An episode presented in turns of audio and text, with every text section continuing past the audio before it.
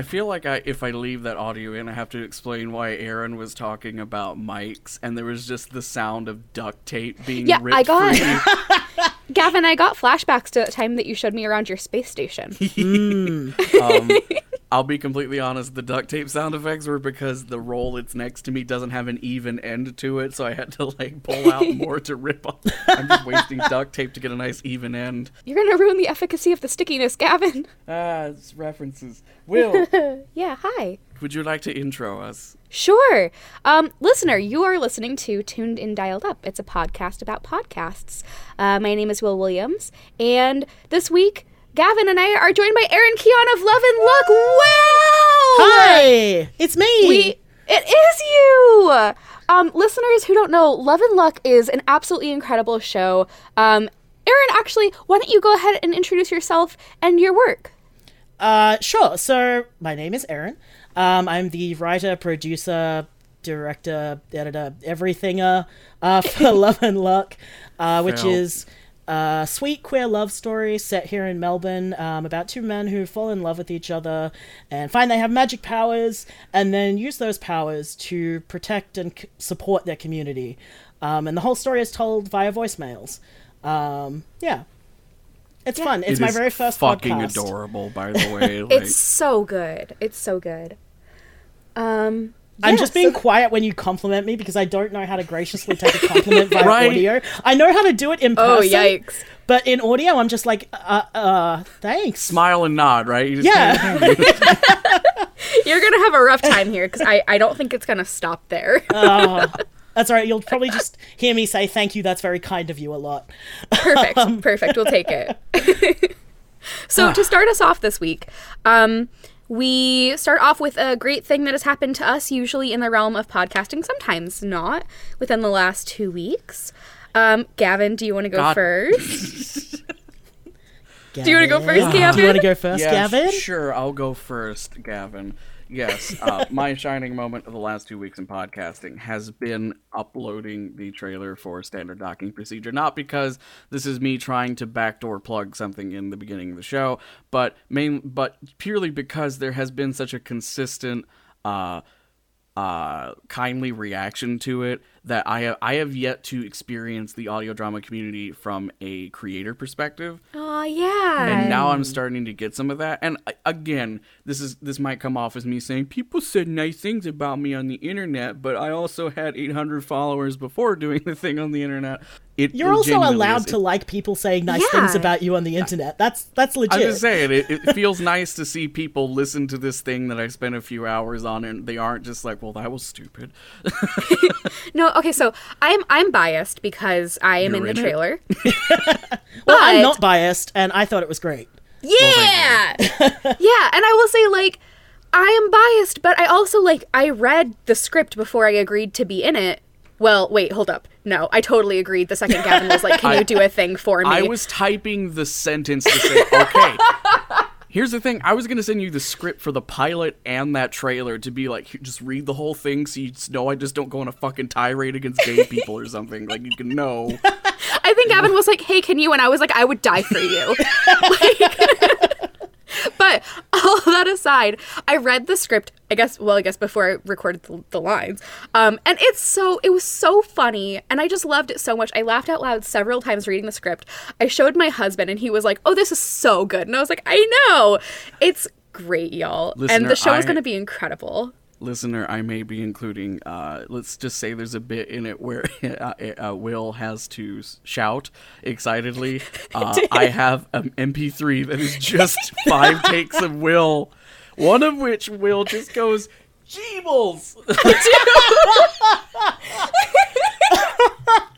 I have never had to um like shout for a like an acting. Will, I love you. It, it Alright, felt very on brand.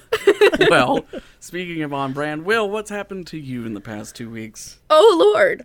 Um Well, I was on NPR. Fuck yeah, you were. It was awesome too. Yeah, I um am still processing it. I was on specifically WAMU's show uh 1A. Um with Joshua Johnson. It was I, I was on to talk about the Hope Punk article that I wrote for Polygon a while back. Um, I got to talk about Love and Luck for one. I got to talk about Accession, and I got to talk about uh, the Far Meridian. And Eli Barraza of the Far Meridian was actually on as well, which was so nice.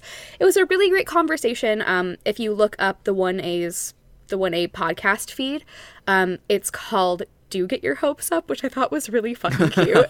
I saw that title and I was like, oh, they did a good job. That's great. Um, yeah, it was it was wild. It was really wild. I recorded at my I recorded at the NPR station that I grew up listening to, like religiously. Oh, that's I know. It was like I I walked in and I was like, "Don't cry, you weirdo." but it was really really great. Um, And you were really Yes, good on it too. Like you were Thank you were extremely articulate and like you made things very understandable and accessible, I felt. Thank you. I was uh, so panicked. but I luckily have uh, a lot of experience public speaking while panicking. So Isn't that isn't that just public speaking? That's really? yeah, I was gonna say ain't that's that a just mood. the way? Aaron, what was your shining moment of these last two weeks? Um, so am I only allowed to have one? 'Cause, like, no, have a bunch. Okay. Go for it. So the short one that doesn't take as much explaining was that about a week ago, Love and Luck passed 100,000 downloads. So that's like Well deserved. considering for context here when I started Love and Luck, um I was really hopeful that we might get 10,000 downloads by the end of season 1. Um w- we got like 60,000 downloads by the end of season 1. Hell Um, yeah. So it's a little bit mind blowing. What's also kind of funny is that most of our audience is American. Yeah. That's really interesting. Sixty percent of our audience is in the USA. Um, only ten percent is Australian, uh, which is ironic, but Yeah. yeah. um, so that that was uh, one one of them. Um, I was also going to say your appearance on NPR, but you've done that, so I can skip that. also, um, so this might take a little bit of explanation because I've had this discussion with Americans before, but I'm really excited because the last uh, month or two that I've been listening to Australian podcasts, I've been hearing more and more podcasts include an acknowledgement of country in their recording. Oh, that's lovely. Yeah, please so- do explain for for American audiences and for I will try. audiences. yeah. Uh, so, an acknowledgement of country, um, at its very base level, is a statement of acknowledgement of the indigenous people who, like, own this land correctly. Um, there are lots of different types of acknowledgement of country. Um, it, like this is a common thing in Australian culture. I, I need that to be clear about that. This isn't just something a few people do. Like any government-run event will usually have a an acknowledgement of country or a welcome to country, which is a whole other thing. Um, so this is like a normal part of uh, in-person events and meetings. Um, what type of acknowledgement you give varies on your political uh, opinions. Uh, for example, the acknowledgement that we included at uh, the end of Love and Luck season one, and it's on our website as well, um, includes acknowledgement of specifically the specific clans and nation that we are on, um, and also the fact that it is stolen land and that sovereignty was not ceded. Um, the government doesn't like to do that bit because then they'd have to admit that it's stolen. Um, But um, it just makes me really happy because I've been seeing more Australians putting more thought into the fact that we do live on stolen land and acknowledging the people whose land this rightfully is, acknowledging them specifically. For example, right now I am broadcasting from Boonwurrung land uh, on the Kulin Nation and it's just it's it's good that like an acknowledgement of country is kind of the least you can do but the fact that people are doing it kind of it makes me happy you know mm-hmm. i don't know Yeah, how badly i that's so explained lovely. that um No, I think that made perfect sense. And I think that Um, that's something that a lot of Americans should be thinking about critically as well. Yeah i And actually we don't. i might if it's okay i might take this moment because i've had a couple of americans ask me oh how can i do that like can you can you tell me about that and i'm like i really can't because this isn't a culturally australian thing Right. Yeah. if you're American, what I would recommend you do is get in touch with the actual people whose land you live on and say, Yes. I would like to acknowledge you in whatever it is I'm doing. What is the best way for me to do that? Yeah, absolutely. Um, there should be a lot of resources for us to do that as well. Um, it's something worth looking into. I, and not to tangent anything, but I do have a s- slight bit of like not necessarily experience with this, but um, my grandmother was very much into genealogy, and she um, latched onto her uh, Cherokee heritage. So I am in somewhat of a privileged perspective of as a kid, she took me to powwows a lot, and one thing I can say is like if what Aaron just said, you kind of rolled your eyes and go, "Where would I find that?" Google it. There are Yeah, Google so many resources. also you know you depending on where you live you'd be surprised how many different cultures uh, basically land you know we have taken Yep. um, i think a lot of people think when a lot of people at least in the states sorry i actually don't feel comfortable going into that anymore uh, Yep, as okay. a white people yep Yeah, yeah. yeah, and I mean that's the thing is I am a white people. Like I can talk about an acknowledgement of country because that is something all Australians do. Um, Mm-hmm. But like at the end of the day, I'm white. Like I'm not an expert. Right, right. exactly, yeah, and I don't want to. Yeah.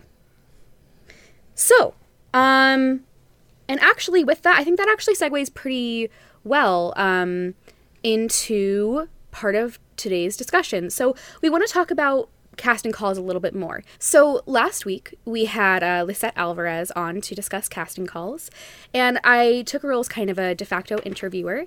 And there was a question that I asked um, regarding casting calls um, requiring trans actors, and the response to one being, well, wouldn't that require a trans actor to essentially out themselves?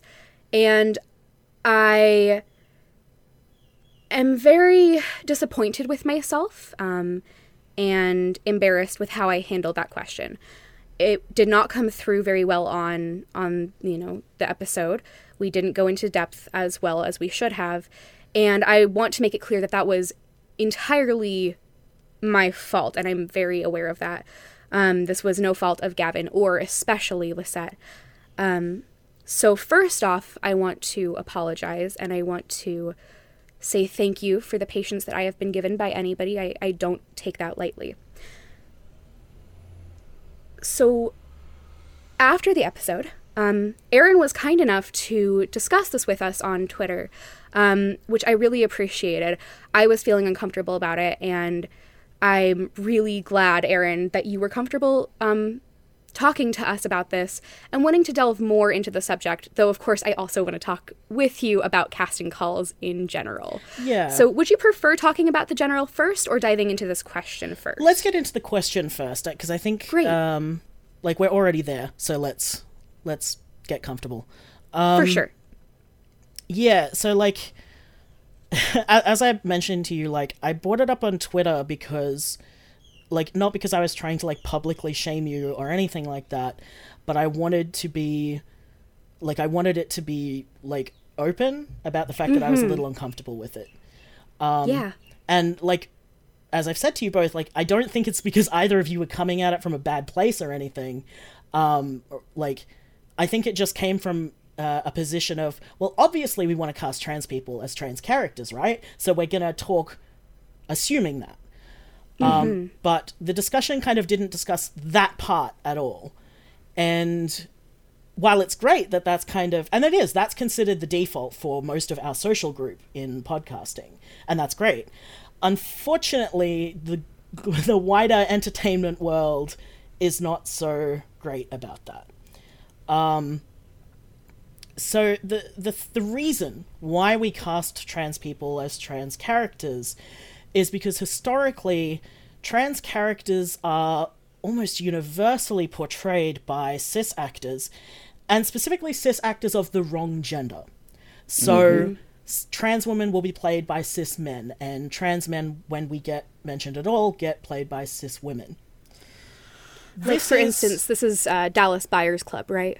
I haven't seen that, but probably. um, yeah. Yeah. honestly, I don't watch a lot of films that have trans characters that come out of Hollywood because Right. I, yeah, yeah. I find it upsetting. Um, and the reason that this is a problem, because you might, because the, the classic thing, right, is well, we ca- cast the best person for the role, and like, you know, all this kind of stuff. But the reason that this is a problem is because it's enforcing an idea that trans people are really truly the gender that we were assigned at birth and not the gender that we identify as. Yeah. And again, that might sound like not very much. Like you might think, oh, it's just, well, well, who cares what people think of you, right? Again, the problem is that that becomes violence. Like, trans men, uh, you know, I mean, which, by the way, I am a trans man, so I'm speaking from that position. Um, I am I'm not a trans woman. I can speak to a broader trans experience, but I am a trans man, not a trans woman. So that's important to note here. Um, the I because trans women do have it worse on this front, much worse. Like the, there is an idea that trans women are secretly men trying to trick people into thinking they're women, and that is an attitude that gets them killed. Um, and that is a, a very heavy topic to bring to this fun show about podcasting, and I'm a little bit sorry But it's it's important though. Yeah, and you know, it's because of this, you know, it can seem from the outside that we're complaining about very small things when we complain about things like trans actors not being cast. But there's this long sequence of trans actors not being cast directly leading to violence against us. Mm-hmm. And so, one of the reasons that we need trans actors in trans roles is because, you know, we need people to stop seeing us as frauds because we're not, you know? Um, so that's the big picture thing. There is also the fact that trans actors have a much harder time getting roles in anything than cis actors do. Um, and so when you, I mean, you know, not it's pretty rare that trans actors get cast as cis characters. So when you give a trans role to a cis actor, you have basically just taken a job away from a trans person. You're also removing a lot of the um, nuance that a trans actor will bring you because, you know, we have very unique experiences and we're going to know more about that than the usually cis person writing the story. Um, obviously, this this gets complicated when you have lots of trans people involved in your production. Like in Love and Luck, I think about a third of the production team is trans, so like it's kind of less of a thing because there's so many of us. Um, but especially when you have a cis production team, um, it's really important to actually include trans people in the roles that they can play. It also has a benefit of challenging people to think about what they associate with gender. You know, the classic thing is that, you know, trans men's voices are too high and trans women's voices are too low to play characters of those genders. But, I mean, those people are those genders. So mm-hmm. you can't go, well, no woman sounds like that when actually thousands of women sound like that. So it's it's really important as well just to push the envelope and go, actually, we want our aud- audience to think about what this means, what it means to sound like a man or a woman. Now, coming back to the casting thing, I sort of went off a bit there. Sorry about that. Oh no, um, you're fine. The reason that I was a little bit uncomfortable as well was that there was no discussion of how a closeted trans actor, like a trans actor playing a trans character, isn't just for the production team, it's for the audience. Like I said, I don't watch a lot of Hollywood movies, right? If a Hollywood movie has a trans person in it, I'm probably not going to watch it. Um, and that's because, like, I will do uh, that'll be different if it's a trans person playing them. And so, while yes, obviously, privacy must be protected, and that's why I think um, I can't remember which of you mentioned it, but stage names is a really good solution to this problem. Oh yeah, yeah, that's me. Yeah, like just have, having a name that's just this person's name for the show, that's fantastic. But the reason that having an out trans actor, even if it's just that their stage name is out, playing a character is important, is because it tells a trans audience that they can feel comfortable with this piece of media. And most of us don't make art purely for self expression, we make it so people can consume it. So it's important to remember the trans audience as much as you think of the trans production team. Because when we are producers, we do get stuck on our teams a lot, and we should. Like, like don't get me wrong, it's really important to have a, a diverse, like, and strong production team. But you also have to think about your audience. you know? Yeah, absolutely. That's a great point. Um, another something I wanted to bring up as well.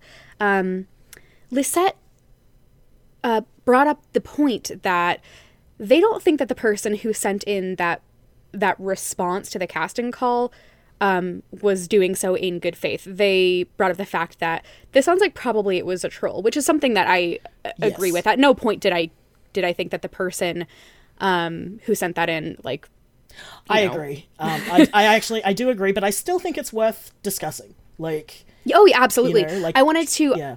I wanted to additionally get your your commentary on that. Is something that is that something you've seen any part of or have any experience with or just have any feedback for? Um, so I agree with you. I think it was a troll because I don't, I haven't really seen that kind of attitude from trans people. I like, I say I haven't really because I have seen it once or twice.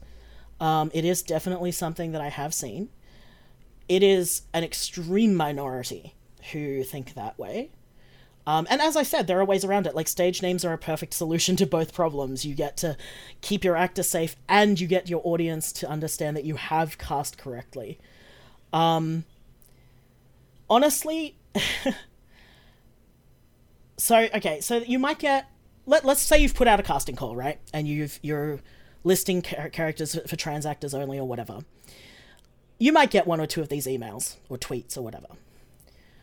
By contrast, I so I have uh two, I think two trans women, um, and a few quite a few non-binary people, um, involved in Love and Luck, um, and we get barrages of hate for that.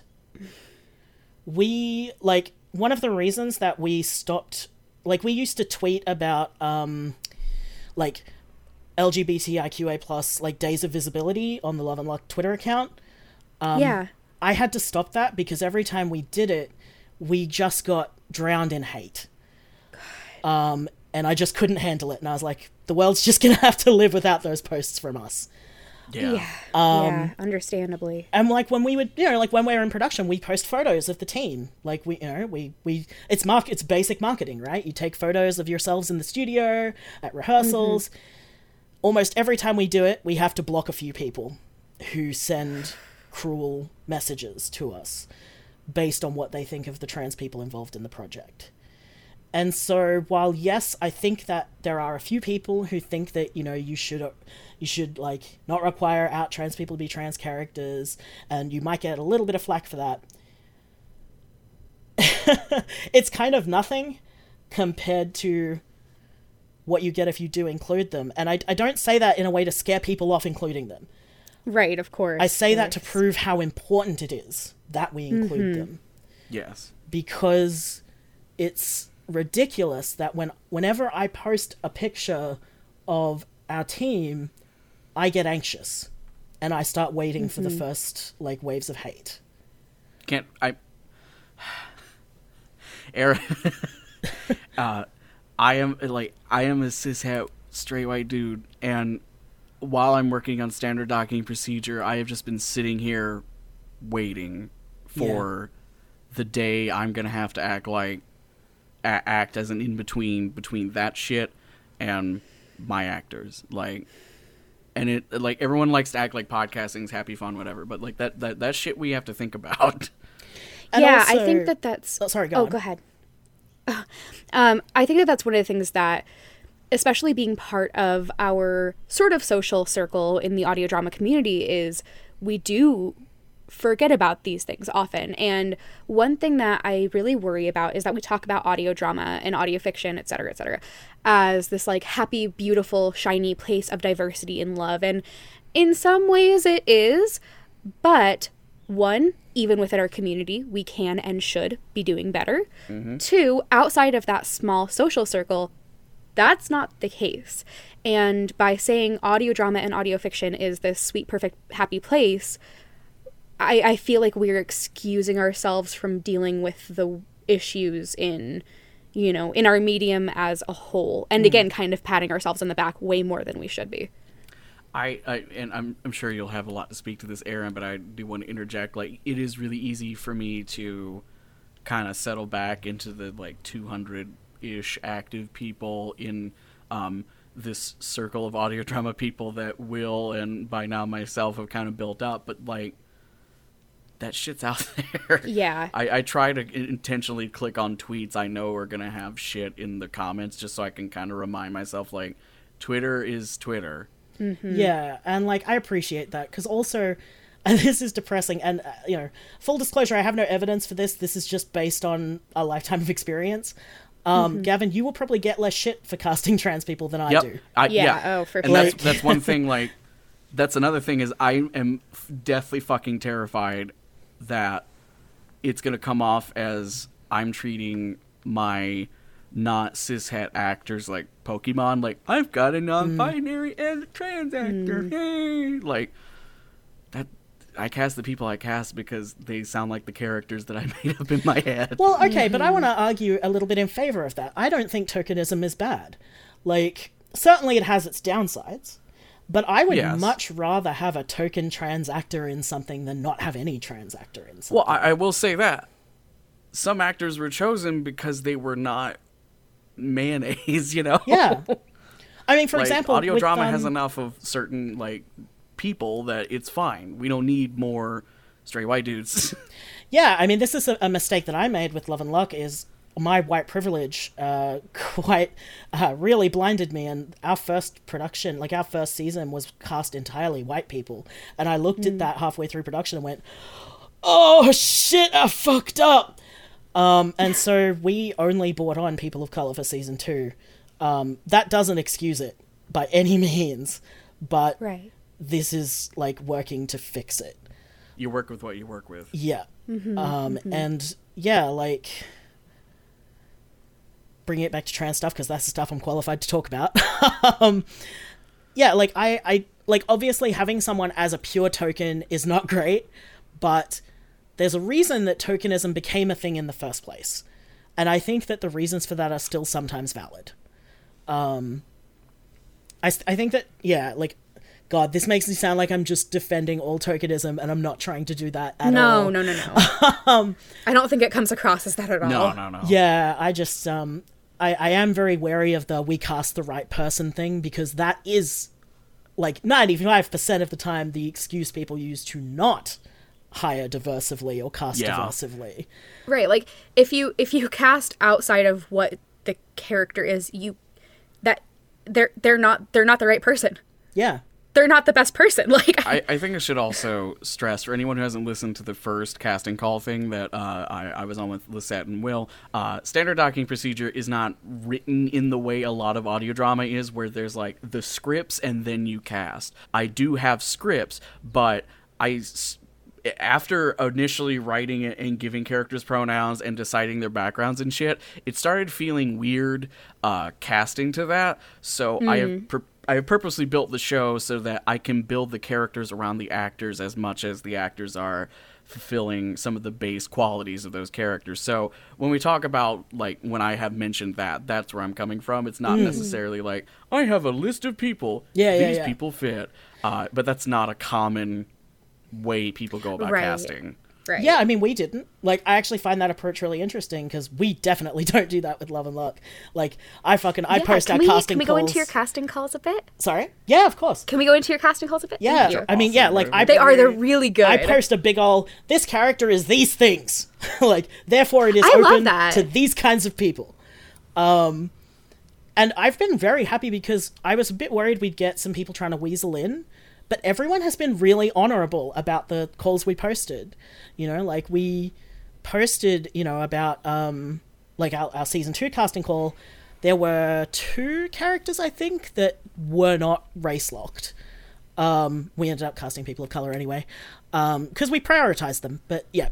Um, and we got so many more auditions for those characters than for the other ones and that made me really happy because i was like oh people are actually like taking this seriously and following the instructions and like as i'm sure you both know people almost never follow instructions so especially in casting calls especially in casting calls Yeah, I, I can imagine. Can I tell my horror story?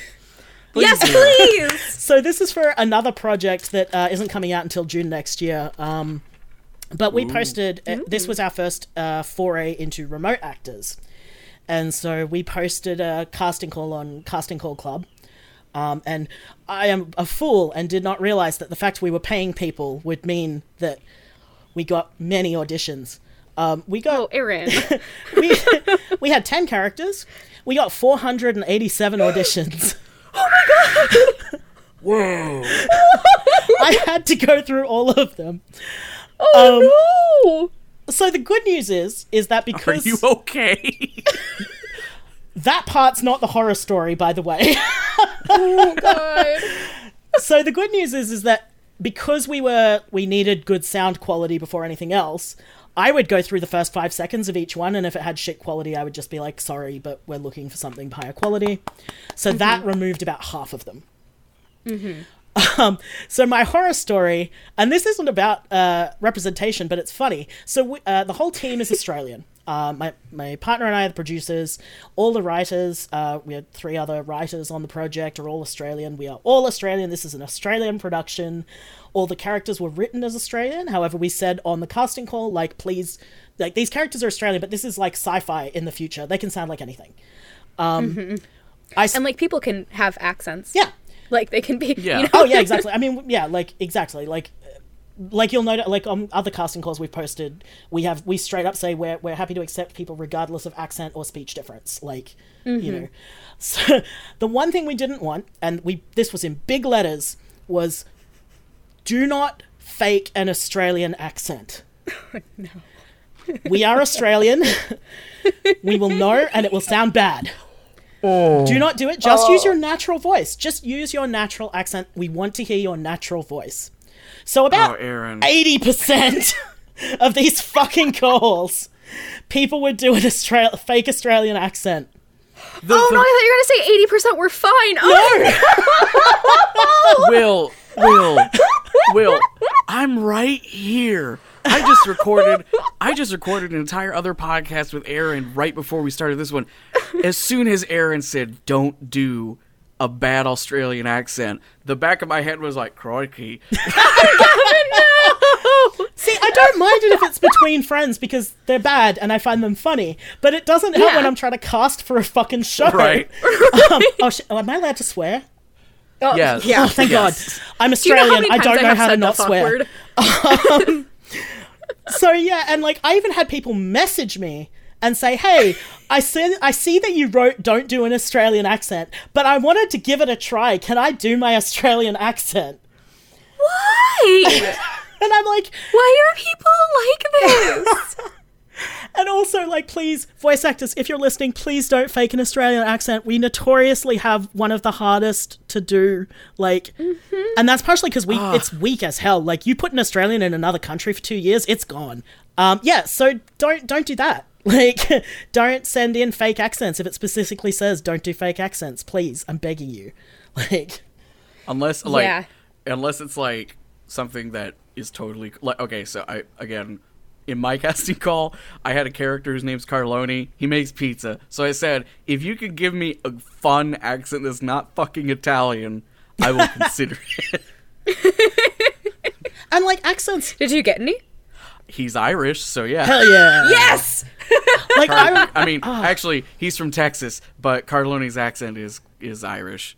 That's fantastic. that's awesome. And it it's a little bit it's definitely not the best irish accent in the world but it's it's not a high titty kind of irish so Right, right. it's less um less bad. I mean, also Irish people don't sound like that generally anyway. So Yeah. because Yeah. that's my problem with fake accents is that they don't sound like the actual thing.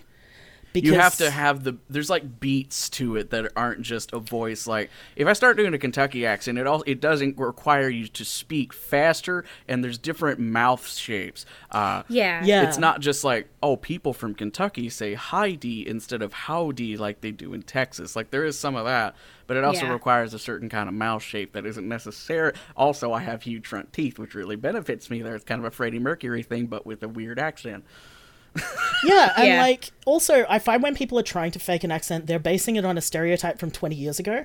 Yeah. Yes. Like it's never based on what people sound like now. Like that's one of the problems with Australian accent, like fake Australian accents, is because they all sound like fucking Crocodile Dundee.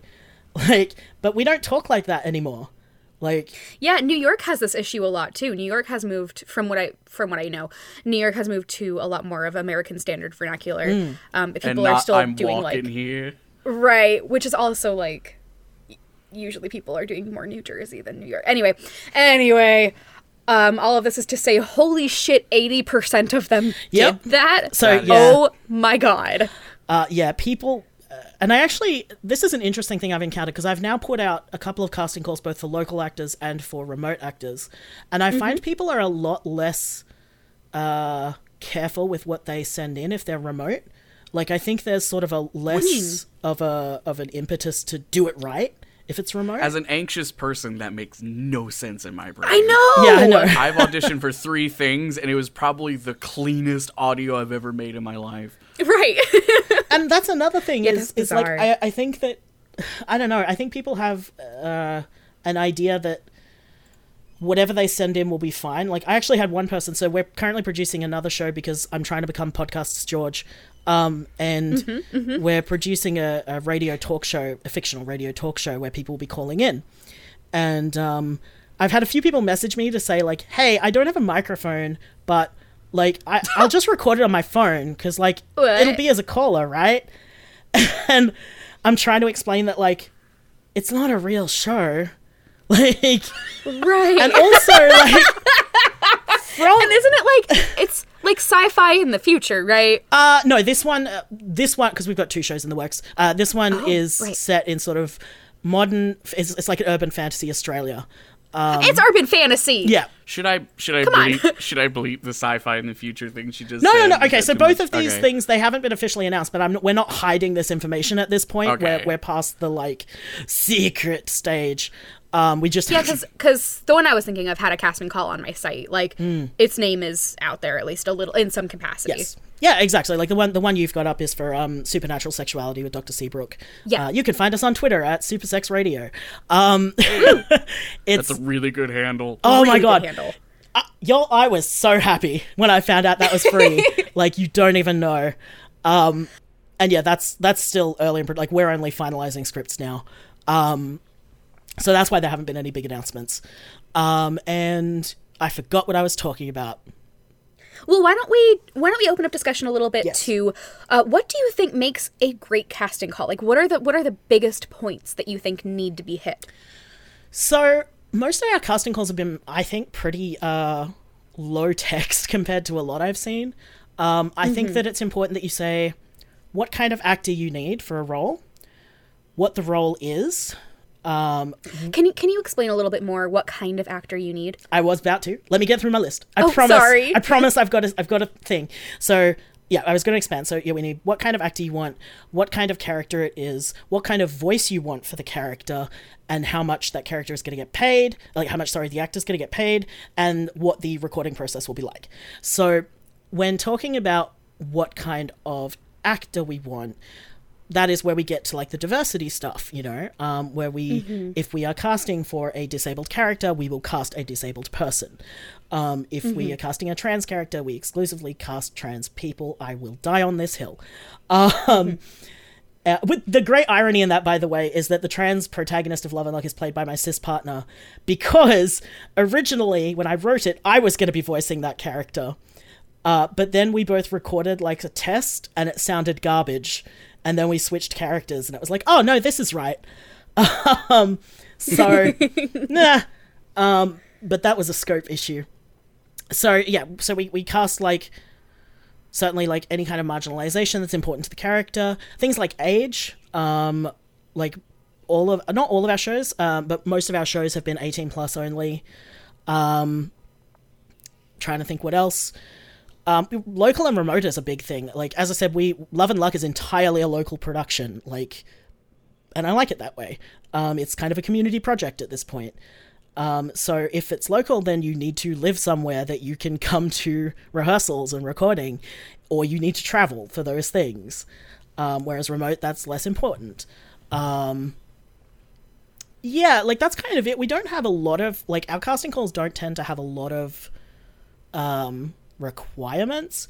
We do make special note uh, to encourage trans people uh, and disabled people and people of color uh, to audition. We also try to encourage people with any kind of accent and any kind of speech difference to audition because I know from experience if I don't see that laid out, I'll think I'm not welcome. Right. So right. that's why we specifically say, like, yes, if you are these things, please audition. We would love to hear it. Um, because something that I don't hear a lot of um, in audio drama, and I think it's a shame, is people with speech differences. Um, There's a very strong focus on, like, perfectly crystal clear enunciation. And that is good. Um, and I think that overall, that's a good thing to look for but it comes at the expense of locking out a huge number of disabled people from auditioning. Um, and if people are like, but then they're hard to understand, I'm like, well, you have transcripts, don't you? Like, exactly. yeah. Exactly. Um, make the abled people use the transcripts for a change. yep. Um, so, yeah, so we're we're very like we always put on it like we want people of all accents, all nationalities, like all kinds of like speech differences, because if that's not there in black and white, I find people will think they're not welcome. Um, yeah. So that's that's a thing. So in terms of what type of character it is, we give pretty minimal info, especially on like Love and Luck, which we are very secretive about plot points on.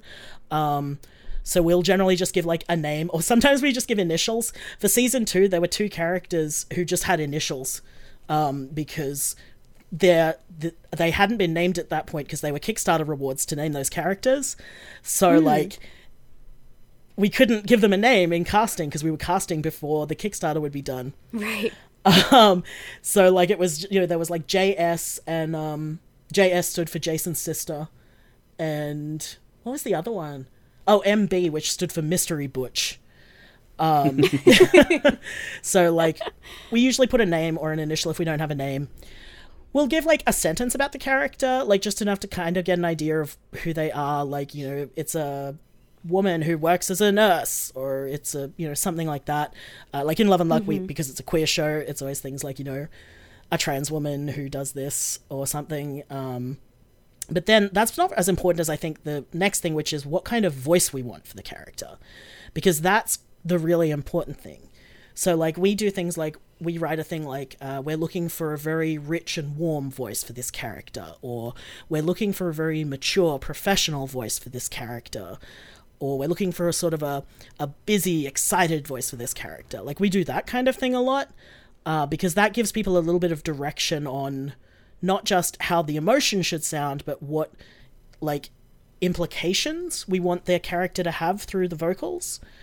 Yeah. Um, and you can cast against that, by the way. like sometimes you get an audition and you're like, "Oh, never mind, you're perfect." um, like Yeah, that definitely course, happens, but it's it's a good guide, and I mean that's what casting calls are. Really, they're a guide for who you want Mm-hmm. to audition for this character.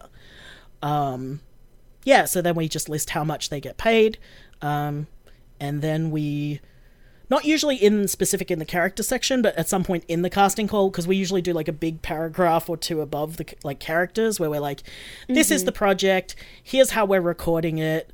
Um, here's anything else you need to know." So with like Love and Luck, we have like we'll be recording at this location on this day of the week, probably in these months. Um, whereas like for Super Sex Radio, we've got like we will cast you and then we'll send you the script and then you'll send it like your lines to us and then we'll get any retakes we need and then like we'll pay you on final lines. oh, I love that you say when you're Yeah. going to pay the actors. I have seen that so rarely, and I think that that is uh, that seems important. Yeah. To know. That is. Yeah, like we pay we pay our local actors on their final recording session and we pay remotes once we've received all the lines. Like Yeah. Um yeah, we do. We we generally say that on the casting. Um Love that. Love it. yeah. I think that's ever, about everything. I don't know. I can't remember. What do you think? Um, I mean, what do you think makes a terrible casting call? Not saying whether it's paid or not. Yep. Yeah. Uh, that's a big Uh-huh. one. Um, Uh-huh. It's fine if it's not paid. Just say that. um, Right. Right. Be be upfront about yeah. it. Um, like, just be upfront about that. Um, no.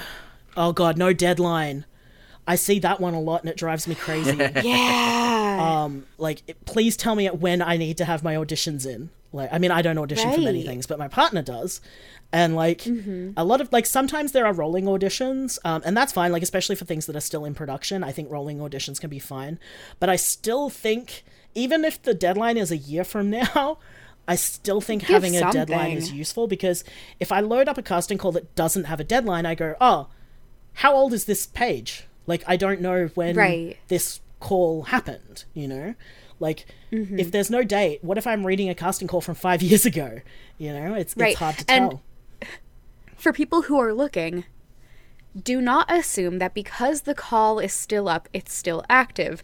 As someone who posts casting calls, I don't check that shit Mm. like ever. So there are things on there that are very old because I have other shit to do. Yeah. So look for dates and and if it seems like it's been there for a while, um, if it's like under some newer stuff, um, reach out to the people who are doing the casting and just you know ask, hey, are you still looking to cast these? and roles?" don't reach out to will she doesn't know I don't know. I don't make the shows, guys. I don't make them. They're not mine. I don't want the emails. Other emails. Um. yeah yeah like put a deadline a, no, a lack of deadline is a big sign of a bad casting call for me Yes. um what else i think those are the worst ones by far um oh sides that have no emotional direction oh yeah. Because if you just have a line, but you don't tell me how I'm supposed to be feeling when I do that line, I mean that that doesn't. How am I? How am I going to give you my best performance if I don't know what you're looking for? Oh no, it can't be. Yeah, like, okay, so let's use that as an example, right? So you got, oh no, it can't be, right? That could be, oh no, it, it can't be, or it could be, oh no, it can't be. Like, there's so much variance. Right. Like, you've got to tell me how the character's feeling. Um, like we we go a little bit overboard in some of ours. We add a lot of emotion notes to our um sides, but we do that because this is how we gauge whether they sound right for the character. Because we know Right. what the character is going to need to sound like. We know what emotions they're going to hit. So we need to know that we can match an actor who can do that, you know? I feel like that also um, helps show like the range that that actor is going to be Yes. Like you may be able to get somebody who can who can pull a great drama but doesn't have great comedic timing, and that could fuck you over. You know? One of the um, I'm, I'm glad. sorry, go on, Gavin.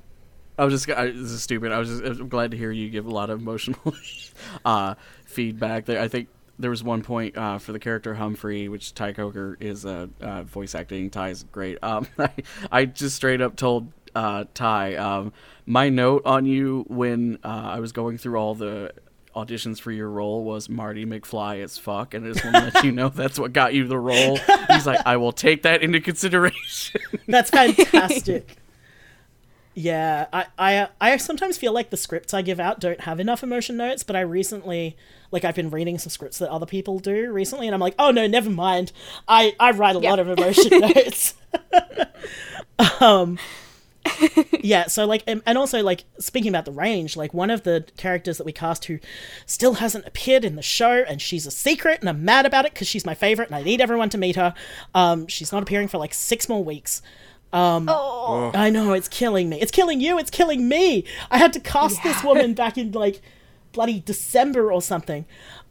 Um, wait, like a year ago? yeah, we have we run on a long cycle, so You think that's bad? One of my voice actors uh, contributed to Red Dead Redemption 2 and recorded their lines in 2016. yeah. Oh, For season, well, for- so sorry, go on. I was gonna I was gonna say. So tell us about this this character. Yeah, so I'm I'm not going to give too much away, but like she has almost as much dialogue as me and Lee do in the season. oh wow. Um, she's very important. Um, she's also very personally important for reasons that I can't go into because spoilers. Um, but casting her, I was like, okay, we need a really, we need someone with a lot of range uh, to pull off this character. So her sides, we had like an introspective one, an angry one, a really sad one, and I think we might have even had a fourth one. But we needed all those different ones because these were all notes that this character is going to have to hit um, in the show, and that was like, that was also the hardest character to cast, by the way. Um, I'm sure. Sounds like. But we cast good. So we got Nick Rummery. Remember her name. You all are going to want to hire her eventually. Um, and her name once Nick more. Rummery, Great. she's uh, a indigenous woman here, and she doesn't really have a microphone at home. But whatever, email her. I'll record her on my shit. Um, she is absolutely amazing. Um, and I. I'm, s- I'm sorry, I've just made Taito into the I'm so excited for six weeks from now show, but like, Uh, you know what? We are too. Oh, she's so good.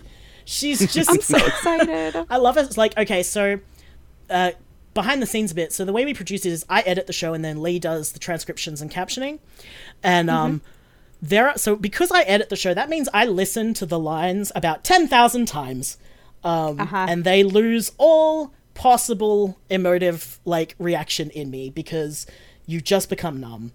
Um, there Yep. are some parts of hers that still make me cry. Um, and like Wow. Lee is like doing transcriptions, and sometimes he'll just come in and he's like, "I cried because Nick was doing a thing." I'm like, "I know, I like she's just." She's so good. I love her so much. anyway, I can't wait to be wrecked. oh, she's gonna just ruin everyone. She ruined. I'm ready. She is the one actor who we did. There was one of her uh, messages where we recorded it. First take, there is literally B-roll of B-roll of me screaming, "Fuck!" like and just going, "That's it. I don't need a second take. That was perfect." Like Wow. she's just incredible. Um, so Wow. yeah, Nick Rummery at me, like if you have jobs for her, because like she's so good. um, so back to casting calls. Sorry, yes. No, you're good. I forgot what I was talking about again. Well, is there anything else that you wanted to say about casting calls? What makes one one good or bad, or things to consider before we jump into our recommendations for this week? So yeah, actually, I have um, one more thing. So this isn't like for everyone. Um, this is very uh, dependent, but we use fake sides for our uh, casting calls. Yes. Can you ca- so can you explain um actually I think that we went into what a side was. Um, Signs are the lines you read for an audition. week. yeah. And fake sides are are used pretty frequently. Can you explain why? So uh, we use fake ones because often the lines that will get us to f- hear the like emotion we need, like we were talking about, we need ac- actors who can hit certain emotive sounds and notes. The lines that do that are often huge spoilers for the story, um, especially for Nick's character. Um, so when we come up against a character, it's it's often easier for me to just write a fake line that gets the emotion that I need than it is for me to go through a huge script. And I mean, Love and Luck scripts are season two is sixty two thousand words. Like I don't want to go through that whole thing for sides. Um, no. So a, it's easier on me writing the sides. It's also it means we can hit any kind of emotional reaction we need without giving away huge plot points. And considering that we make all our actors sign confidentiality deeds, that's kind of important. A- Um, it's less important, for example, the uh, casting call, the first one we did for remote actors for Nim, that was um, those were real sides for that one because none of the lines gave away the whole story. Like they were just And lines. actually, real quick, um, confiden- confidentiality deeds for American people, um, NDA. oh yes, sorry. Just to put that out there. Yes, you call them NDAs. We call them confidentiality deeds. Um, so yeah, so like if if the story isn't all given away, then it doesn't really matter. Um, so Right. we just use real lines. Um, and then we have things like with Super Sex Radio, where we're we're not casting specific characters. What we're doing is we have a casting call just for actors, and then we will match up actors to characters. Um, and for that one, we don't have real lines to give them because we're not giving them a real character to audition for. So we Right. have to use fake lines there because there's literally nothing else to give them. Right, right. Yeah, makes sense. So yeah, we've done we've done all of them. Any we need to do Gavin, an episode do you on have- money. Oh god. I, I, Aaron, you mentioned something earlier that reminded me of a friend we both have uh, who got fucked over um, trying to be uh, polite and elegant about Yeah. a money exchanging hands freelance situation. Uh, yeah, Oh no. Yeah, hey, what's Uh, up? yeah. Pay your fucking actors. Like, pay your actors. Fucking actors. like obviously if you can't afford it and that and you- you're upfront about that and you're like this is a voluntary fund project that's fine but if you say you're going to pay actors you need to pay your actors like and you need to do it timely So we have one more casting call thing to touch on here. yeah now this is actually kind of both for writers and auditioners i guess because one thing that we get a lot of messages about during the length of the casting call is people saying hey have you listened to my audition yet or hey i haven't heard back yet um, on casting call club for example the person who submits an audition can actually see whether or not it's been listened to by the uh, person who made the call so we get a lot of like Oh wow. how come you haven't listened to my audition? And the reason that we don't listen is because we're very aware of bias. Because Yep. if I listen to one audition now, and then in a week I listen to an audition for the same character, that's going to have colored my opinion of both of those auditions. Oh, it's score creep. Yeah. Yeah. This is this is something that's uh, really prominent in I like I guess it's kind of different, but like in slam poetry, there's something called score Mm. creep, where the earlier poets will always be rated way harder Yeah. than the later Yeah. poets, and it's because you've been around poetry more. Score creep. Yeah, it can go that way, or it can go the other way, where you hear the first one and then you've decided that I guess that's what it sounds like, and so you don't pay enough attention oh. to the ones that come later. So like we oh. are, and like so we we've ended up. We haven't had to on most of our calls, but on NIM we did have to put up a thing that was like, just for the record, the reason we haven't listened yet is because we don't want to bias ourselves for or against you. Like, you know, I mean, we still have mm-hmm. to listen to them in a certain order because that's how linear time works.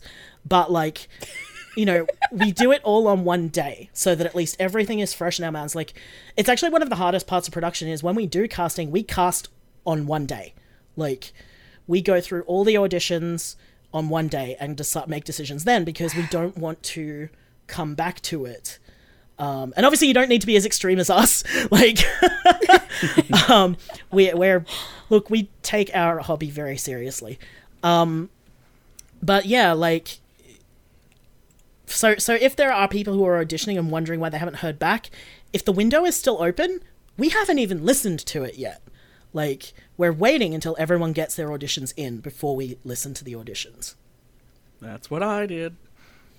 And I I can imagine um that also like hey hey actors don't message like Don't don't, make it message don't me make like it listen to my actor listen to my voice reel Yeah, like I, I don't mind. Like I have occasionally gotten confirmations of, "Hey, did you get it?" And I am totally fine with those because I understand it can be kind Yeah. of scary to send something off and not hear anything back. Yep. Um, hey, and yeah. I'll say this: one of the best fucking auditions I got, I wouldn't have seen unless they were like, "Hey, did you get it?" Because in the like message chain of "Hey, did you get it?" was their audition that did not come through. Yeah. oh dang like Yeah. yeah. So like you know, follow ups are fine, but just like Yeah. just make it a, "Hey, did you get it?" Don't be a, "Why haven't you gotten back to me?" Like you Yeah. know, we're Yikes. busy. like yeah. yeah well with that shall we move into our recommendations this week Of course. Eh, Yeah, I have mixed I almost feelings. said that with a French accent. Don't know why. Just going to Did you? apologize anyway. well gavin you sounded so enthusiastic do you want to go first Oh yes. Okay. So my first one um, is a fun uh, little bit of uh, experimental journalism. Uh, this podcast is a, uh, a rare. oh wait hold up Yes. sorry real quick um you said first one but because there's three of us we're all Oh doing wait, one yeah, I only get one. Um, sorry Uh, also, w- way to break the format, Will. Now we know which ones are the podcasts. I think, let's be honest, it hasn't been that like surreptitious the last few episodes. Like, excuse me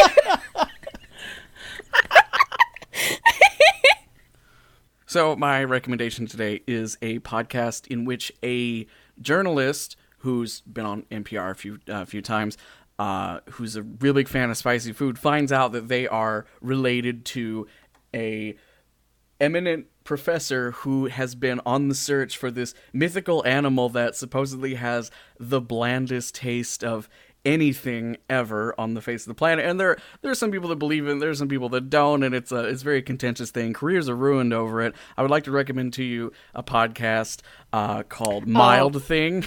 Yep. God damn it. Hey, Gavin. a second before. Hey, Gavin. yes. Go fuck yourself.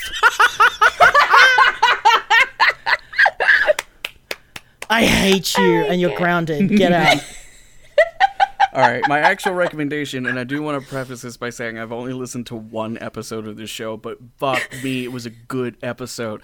Um, there is a podcast from Lunar Light Studio called The Good Boys Girls, and on its surface, it is a podcast in which two girlfriends talk about here's their Twitter description. Two girlfriends critically analyze and gush about why the McElroys are so enjoyable to them and millions of other fans. That's what it is on the surface, but the newest episode as of this recording is one called, um, I think it's called No Bummers. Let me pull it up here. Episode 9, No Bummers, parentheses, examining controversy.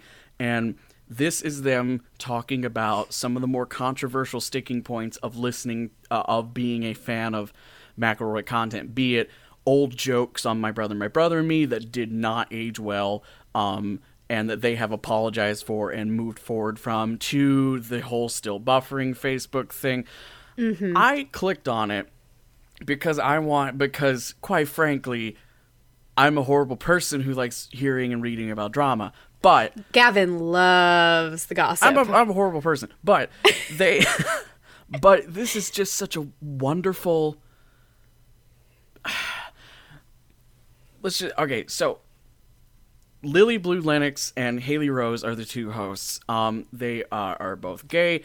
Uh, one is a trans woman. One is just uh, uh, unabashedly gay woman. They are super affectionate and nice to each other. Um, they are both white. They both could have talked about this, and no one would have raised a fucking eyebrow, probably. Uh, but they also acknowledged their privilege and brought on a person of color to basically run the episode as the and get that perspective because the McElroy fandom was so shockingly well not shockingly blindingly white. Um, Yeah.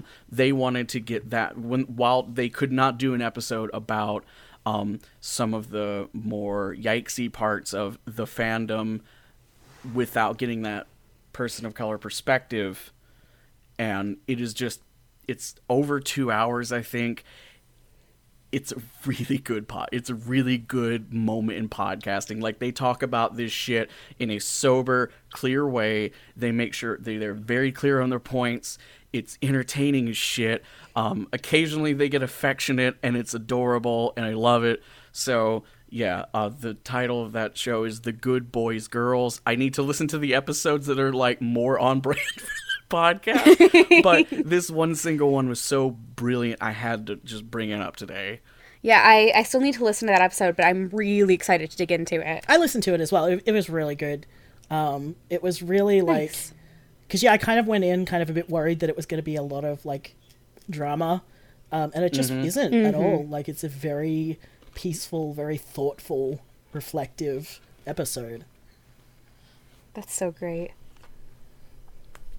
Also, it's really weird. I know I'm a person who reviews podcasts, but it's really weird to hear anybody I know say, "Yeah, I listened to that."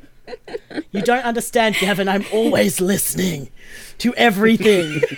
Me and Lee, sp- we, Well- act- we legitimately we split podcasts between us so that we can cover more ground. nice. Oh, that's brilliant. So, on that note, Erin, what do you got for us today? So I wanted to uh, recommend a podcast called Spun Stories or Spun True Stories. Um, so this is something that I very much doubt any of your listeners will have heard of. Um, it is a so Spun Stories is actually a storytelling night up in Darwin. Darwin is the capital city of the Northern Territory here in Australia. Uh, It is it is up the top end. It is at the top bit of Australia. It is very tropical. Um, uh, half of it, some of it's very tropical, some of it's very outback. And the show is produced by uh, uh, Joanna Bell and Jess Ong, who are just the most amazing women doing some of the most amazing stuff in podcasting. I could talk about them forever. Um, and it's it's yeah it's a storytelling night so that doesn't sound like a lot it's it's literally people get up and tell a story about their lives for you know two to five minutes um, and they started it because there's a lot of stereotypes about people who live up the top end and about people who live in the outback and there's a lot of like misconceptions about what life is actually like and what kinds of people live in Darwin and sort of live around there. So they wanted to get people together to show just how varied um like that life in the top end can be. Like and it's just it's beautifully produced like you you the only reason you know it's recorded live is because you can hear the audience but the sound quality is amazing um which is no small feat. Um it's just really beautiful. There are all kinds of stories from all kinds of people. Um it's nice they're nice short episodes. They're very bite-sized. They're like you know three to like eight minutes i think. Oh wow, very um, bite very bite-sized. so you can crunch through a lot of them um, or just you know every now and then when you want a snack.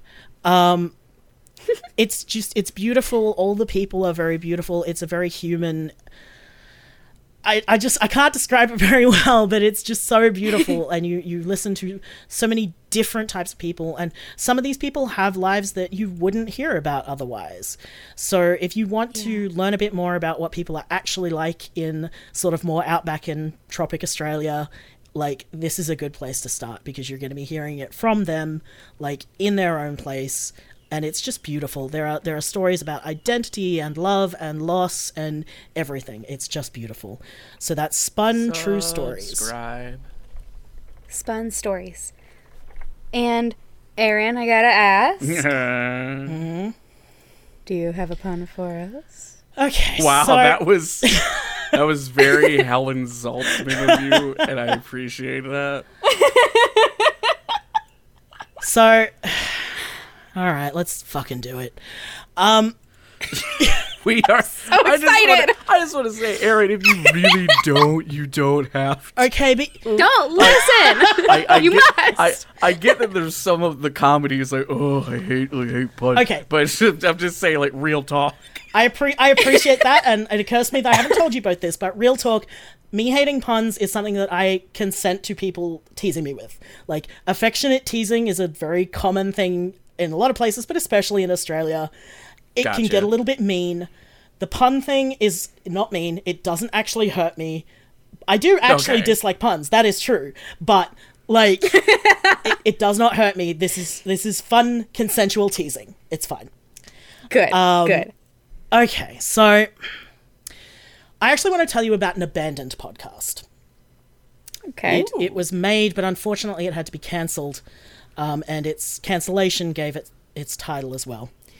So this is this is a little bit sad to admit, but me and Ellie uh, actually started a podcast together, um, where we were gonna we were gonna talk to podcasters about podcasting, you know, and like just kind of like delve into some interesting topics and stuff like that. And there were gonna be no puns. It was gonna be beautiful. We were gonna be free from you gremlins.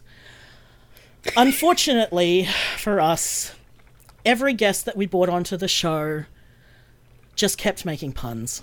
Just just constantly. So, you know, we, we would be like, You can't do that here, you're grounded. Like, go to your room. Like go it's over there. But they wouldn't go. So we would just be like, okay, just please, sh- just be quiet then. Just stop. But they wouldn't. So eventually we had to sort of get brooms and kind of like shoo people into the room to be grounded because they just wouldn't fucking go. And like, even once they were in there, we'd shut the door and we could hear them through the door. So our whole podcast was just ruined because people just kept going. So the whole cancelled project was called Shooed In, Shut Up. All right. If, Yay! if anyone wants to go back to my Twitter on uh, December 12th, 2018, you will find a tweet from me that is me typing out. I typed out a list of what where I thought this pun was gonna go, so I could play like I figured it out when you, and none of them. The closest I got is tuned in, riled up. Oh, that's good though. I had sp- fuck, I had Gavin! spooned in, dialed up, nooned in, dialed up, and tuned in, riled up. Gavin tuned in, riled up is mine. I had I did have another Damn one. it. I did have another one that was going to be um uh first the, this this this went through some workshopping. Um so originally it was going to be pun in shut up. Um but then that wasn't good enough. Then I thought of maybe changing it to being a, a podcast where Ellie and I were tortured to listen to puns, and that was going to be uh, in tied up. Um, and then I did a bit more workshopping, and that's where we ended with shoot in shut Love it. Love it. So I hope you're all fucking happy. Especially you, Lee. Um, because I haven't told him what I was going to do. He knew I was going to do one, but he didn't know what. So Oh, that's gonna be great. Well, with that, because it got spoiled, even though I chose it, I was very happy. Can I do my pun? Of course. And just be if blatant. you must, So this one comes from Katie. Um, Katie, tried and true gremlin, um, who was a saint for, For a while. now. for now. She writes, So I stumbled onto this podcast that I think is super important right now, but also really fun about it. The two hosts have this really lovely banter, and they're approaching the current news reporting in America in a very educational, informative, unbiased way in the first half of each episode. And in the second half of the episode, they just get fucking. Oh, I'm sorry. Not they. They don't get fucking drunk. Though I'm adding that. That's fun. They just fucking dunk on whatever politician or pundit or news anchor stepped in most recently. They absolutely let loose, and it's hilarious to listen to, but you're still somehow learning just from the way they do it. It's called Tuned In Riled Up. so thank you, Katie. I love that one. I'm glad I didn't delete that tweet now, which has one like, and I'm very sorry to. Um, I'm very sorry to Barbie was right. Um, that probably makes zero Oh, sense. Lucy. Yeah. Oh, that's Lucy. Yeah. Ah, Yeah, it's Lucy. I fucking suck at handles on Twitter, y'all. I'm sorry. Uh, It's okay. I, I, I appreciate Lucy's like. I question if Lucy understands the context. we'll see. yeah, we'll see. So my actual recommendation um, for this episode is going to be Janus Descending. Um, Janus Descending is written by the incredible Jordan Cobb. It stars Jordan and Anthony Olivieri from 2298. Because he doesn't have enough shit to do, right? I know, I know. Um, yeah, Anthony has been in and has worked on many, many things. And what it is is it is a sci-fi horror show. Um, and it is told from the perspective of two people uh, working on a team. But what's really, really cool is that one of their stories starts at the beginning, as you know, stories do. The other starts at the end. So you're getting these alternating episodes from places in the timeline, and they're eventually, I assume, going to meet in the middle. So you get um, Jordan's character, Chell, and you know she's talking about this um, the shop site they're going on, and you know she kind of has some apprehension, but she's also talking about Peter, uh, her you know her partner, and, and doing kind of like these audio logs to him, and it's very sweet and it's very affectionate, and you're like, oh okay, interesting. And then the next episode you get you get Peter's perspective, and it is a fucking nightmare, and you have no idea why. It is so cool. Um, it is designed so well, and and the sound designer um, is is Julia Schifini doing her first design work, yes, and she she is. is. Yeah, she is killing it. It is so good. Um, just really fantastic horror. The setup is brilliant, and Jordan's writing and Anthony's acting and Jordan's acting. It's just uh, it's so good. It's so good. So that is Janus Descending, and it's spelled J A N U S Descending. I thought you had a lot more time on that one, so I didn't even know. well, thank you. Will. I thought that was an excellent recommendation. Um, that you. wasn't really. Also now, also now I have a framework on how to pronounce the title. Yes, they they also they, they say in the podcast. Don't you worry. Okay. Yeah. Well, Thank- Erin, thank you so much for being here. I again, I really I, I appreciate all all of the things, and I appreciate you so much. Oh, that like right back at you. Thank you so much for having me. Like, It, is sh- it should fun. be a testament to uh, how wonderful a person Erin is. Erin sat down and recorded an entire other podcast with me before doing this. I like to Uh, talk. Yes. Please always give me let me let me talk. you found the right Please, medium. everyone, have me on your show. I just at me.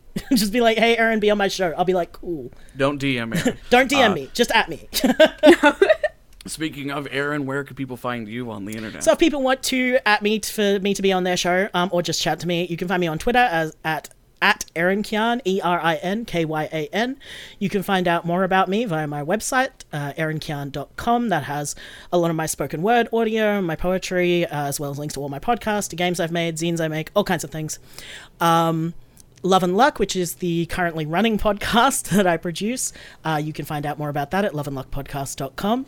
Um, uh, my partner and I are producing it together as a studio called Passer Vulpes Productions. If you would like to be kept in the loop on things we are making, you can sign up to a mailing list to find out about that via our website, passervulpes.com. That's P A S S E R V U L P E S.com. Lovely. Gavin, where can people find you on the internet? People can find me on Twitter at the Pod Report. If you want to hear more about that um, sci-fi sitcom that I had Will be in a trailer for, you can check it out at dockingpod.com, d-o-c-k-i-n-g-p-o-d.com. Uh, the trailer has a transcript, so I am not full of myself when I give um, audio drama producers shit for not having transcripts because my fucking trailers have transcripts. Uh, I love getting on people's wanna- case about transcripts because we have fucking captions as well as transcripts. So like, Fuck yeah, don't you me. like, do do at Erin for other things. Um, yes. Yes. yeah, dockingpod.com, dockingpod.com, and you can find my ramblings and reviews of podcasts at thepodreport.wordpress.com. Yeah. You can find me at at Will W Writes um, on Twitter. You can find me at willwilliams.reviews. You can find me on Discover Pods and the podcast host and sometimes Polygon. And you can find the show at at Tuned In Dialed Up and on our website, dialeduppodcast.wordpress.com. She did it! also for for those of you who are waiting on results um, for from the sound up we should have those i think well in advance of when this episode drops. Yeah. if you did not receive a response from us please let us know. Um, and we will be in talks with the finalists and the winners soon. So thank you for your patience. I'm really excited to be getting into that and yeah thank you all again this has been a very good It has been a very good Thank you so much for joining us, Erin. Thank you for Um, having me. Thank you for making such a wonderful all- show. Thank you so thank you. much. Let us all hope that we hear about PodCon panels very soon. Bye. I thought I'd get one last sigh out of it. zing Zinger.